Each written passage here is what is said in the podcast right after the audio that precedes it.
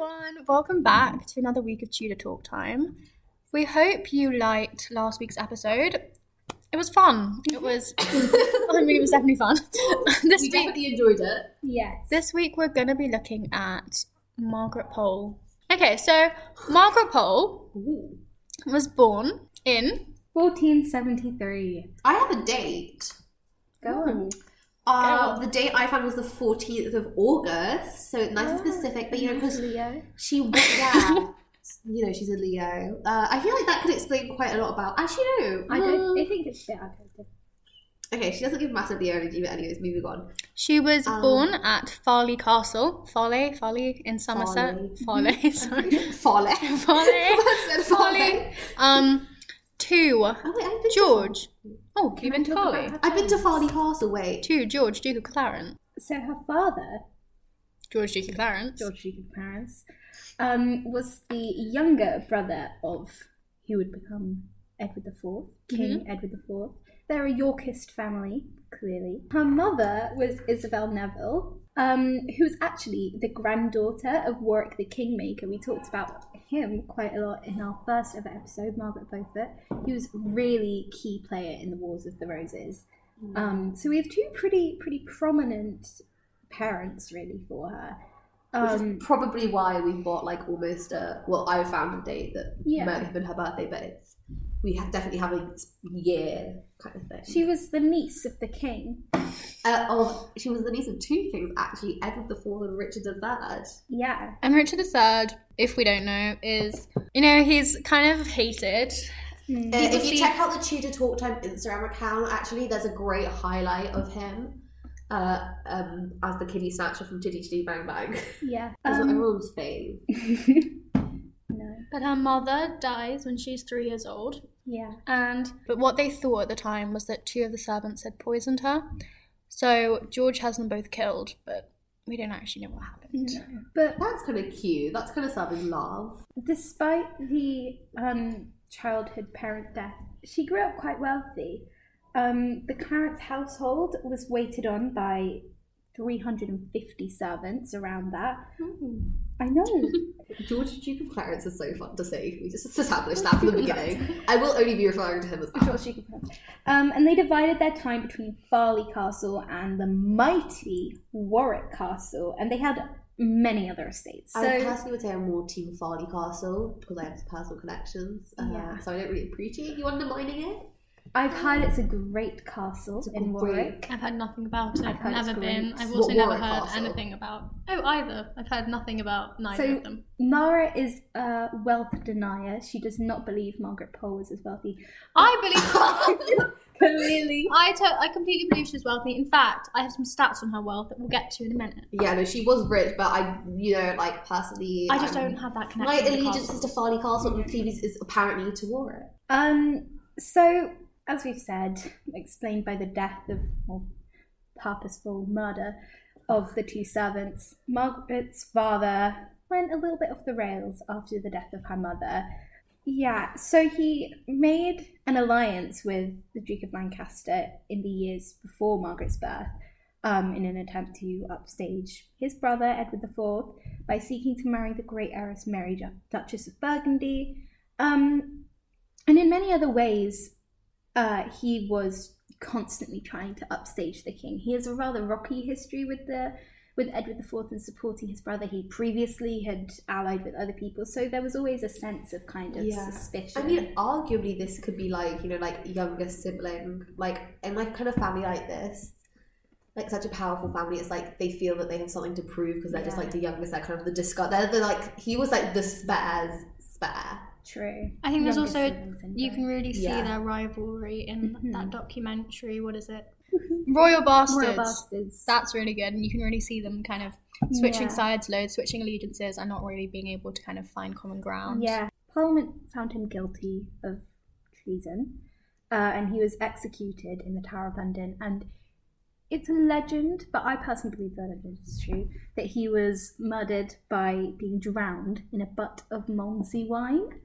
Um, That sounds like my kind of way to go. um, so not only was he drowned in a vat of wine, he was also attainted, which meant that all of his lands, his goods, his titles were given to the crown instead of to his heirs. Um, luckily for the younger brother, Margaret's younger brother, he was already confirmed as the Earl of Warwick, so he didn't lose much. But Margaret had no inheritance, and she was completely reliant on Edward IV, the man who just condemned her father to death. Yeah, you love you love to see it, to be honest. But you know, it is it's you know he is her uncle.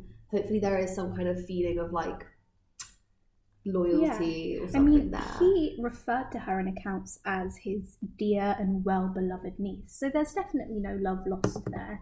Yeah, uh, which you know isn't going to be great for her. And although Richard III was married to Margaret's mother's sister, uh, Anne Neville, and we established her mother was Isabel, ne- Isabel Neville, so still a still niece in in, two weeks. in two in two different ways. But unfortunately, she's not yet stable once again because Richard III um, gets defeated, as we know, at the Battle of Bosworth.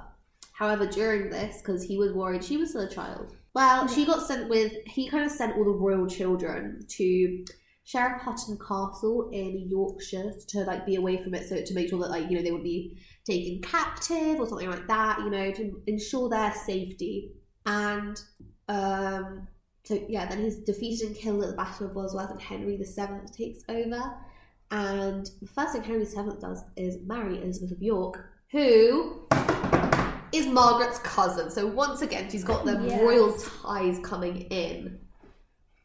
But Henry still acted with a little bit of of care. He wasn't completely trusting of all these little York princesses, and so Margaret and all the other princesses. So for There's a lot of them running around. Some notable characters. We've got Cecily and Bridget. They're my favourite because they've got a little bit different names. Um, Oh they god, were, it's really beginning to serve Tudor LA. I know they were placed in the household of Henry's mother, Margaret Beaufort. Another Yeah. callback to episode one Yeah. um, because she was a very clever woman. He, she Yeah. knew how to keep them in line, and he trusted his mother to watch over The them. other thing that I found interesting about Margaret Beaufort is that she was half sister to uh, Margaret Pole's husband, Sir Richard Pole. So, you know, once again, she's getting tied in really closely to the royal family. And Henry VII chose this marriage for her, so. Yeah, Yeah, so as we said, Henry VII arranged a marriage to Sir Richard Pole. And with Sir Richard Pole, he was pretty high up in government. His probably his best position was he was Chamberlain to Arthur, who was the Prince of Wales and obviously at the time the future heir to England. So that's obviously a very prestigious role. Henry trusted Richard enough to put him in charge of his most important son, honestly. So, in just to add a little bit more distress to Margaret, uh, in 1487, her younger brother, who was around 10, 11 years old, uh, the Earl of Warwick, was placed in the Tower of London. We had the uprising with Lambert Simnel, who was pretending to be the Earl of Warwick because he did have a very genuine claim to the throne.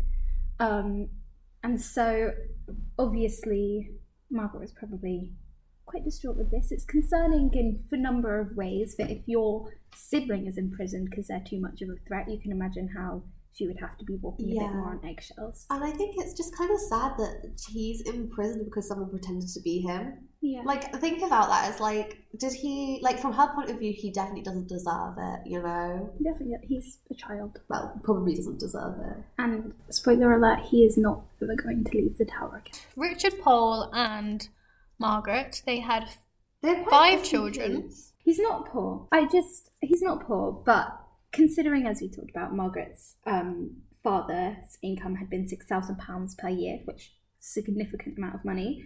Uh, but now Richard Pole's landed wealth amounted to little more than £50.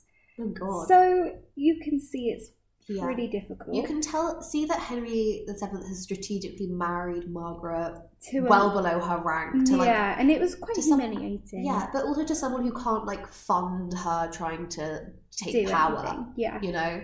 To keep his wife Elizabeth happy, Henry VII brought up the income to 170 pounds per year. Still much much lower than what maybe Margaret would be used to in um in her childhood. But they, the king and queen did still very much keep the couple with they gave them lots of monetary gifts in 1493 margaret received 20 pounds from henry VII. God, they were God, too sign generous. um yeah so just to give a little idea of their finances we're going to do Um, the names now Oh, okay, let's go around with names. Who wants to start? I'll start Henry. arthur Reginald. Ursula. Geoffrey is the youngest And then, unfortunately, in 1504, her husband dies and she's left a widow with five children. Obviously, And not a penny to her name. obviously a big it's a big task to undertake being a widow with five children anyway and as katie said she's really left really disadvantaged by this death they're forced to live in Syon Abbey as a guest of the Bridgettine nuns which just shows just how poor they were they couldn't afford to live in their own mansions or whatever manors Or like even like their own like little like house, you know, they had to live with none. Yeah. Like out of they had to live off charity basically. And to further rub salt into the wound, Elizabeth of York, who was arguably her biggest ally, died already in 1503, so she was really lacking that support at court. And Yeah. Henry gave her just over £55 of food and clothes, which for five children, yeah. It's not It's really that pushing it. And also for someone who was born into royalty, It's not what she is used to. yeah, and she's going to re- remain here until Henry VIII comes to the throne in 1509, um, because he marries himself to Catherine of Aragon, so that you know creates a place in court for Margaret because she's appointed as one of Catherine's ladies in waitings, um, and she is, and basically she, you know, they really take to each other. They, it, by all accounts, you know, they seem to have gone along quite well.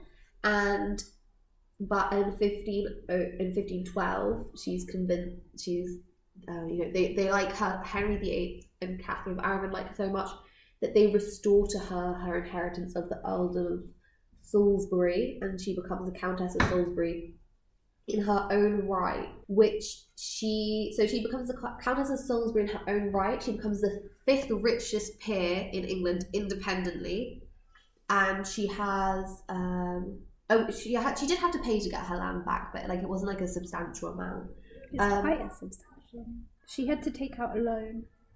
Yeah, but bearing in mind how much she was going to get from it, Yeah, and she became the fifth richest peer. Once she's got it, that that thing is paid in seconds. You know, um, or like you know, maybe it might take like I've got that it was 18 months worth of. Um, but anyway, so the tide is really turning for her. It looks like it's going up. Yeah, I mean, there could be a lot of reasons that they did this with Catherine of Aragon and her friendship with Margaret, but also there was quite a lot of guilt, especially from Henry VIII, about the treatment of Margaret's brother. He was executed on an act of attainder. That's always going to be a bit skeptical. And especially because he was in prison so young, it could just be claimed he really had a very limited education. There's no way in which he could be considered to have been intelligent enough. Yeah, and I think decisions. I think also maybe Henry. This is um, like speculation now, but I think maybe Henry might have seen it as like so she had five children. Henry was growing up; he was one of four, kind of thing. So quite a close family dynamic. He might have sympathised towards that, and the fact that she was um, one of I, I don't remember how many, but she had lots of siblings as well growing up. So he might have em- like empathised with like the kind of family dynamic of it like a, like you know like understanding that they were once related kind of thing like they're quite far away but I think it's also Henry VII was so hated by most of the nobility because of the harsh kind of treatment he put over them. And Henry VIII, we see that he really wants to distance himself from that image. So, Yeah. first thing he does is he executes Empson and Dudley, who basically just exploited all the nobles and kind of really took away loads of their lands, basically by act of attainder. So, we can see that Henry VIII doesn't want that to be drawn into his name. So it's really important that he sets up a really good relationship with these nobles that his father didn't really have with them. Yeah. um so you know she's gaining lots of influence and like I don't know it's really looking up for her but Then she, uh, and so what she, the, some of the things she does with this, um, her first son was created Baron Montague, another ne- of the Neville titles, like so from the ne- a title from the Neville family, and he got to speak for the family in the House of Lords, so that's quite important. Uh, her second son, Arthur, was generally had quite a successful career once you know things were looking up for his mother as a courtier, and he became one of the six gentlemen of the Privy Chamber. So that's quite an important role. You're quite close to the king as a gentleman of the Privy Chamber because you know you're you like have to look after like the most private rooms of the king. So that's that's really good for them. Um, so one of Margaret's most prominent, one of Margaret's most important duties, I would say, in her entire lifetime, was she was the charge of Princess Mary, most notably her education, her health, her exercise, diet, and recreation. Um, and she, Well, she was the governor. yeah, I she was the governess, so she was had that amount of power. I mean, Mary at this point was the only surviving. I mean, was all would always be the only surviving child of uh, Henry and Catherine. She was the heir. Henry rather begr- begrudgingly um, like allowed her to live in Wales and kind of assume the role that his older brother had had. Um, and Margaret actually ensured that Mary continued to worship Catholicism. So she really did shape her to become the monarch I think she would later become. Well, I think because Margaret's clearly had a close relationship with Catherine, and Mary did get um, taken away from Catherine at a relatively young age, and I think Margaret kind of felt like the motherly instinct, and like she knew what.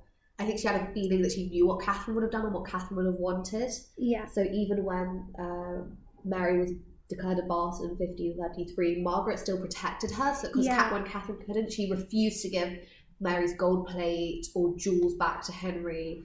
Like she made sure that like she like she um she even asked to serve Mary at her own cost, and like not expecting to be paid kind of thing. And it's just I think you can really see some like care for her there. Yeah. I also, skipping a bit further, I just thought this was really interesting considering our last episode on the Nun of Kent.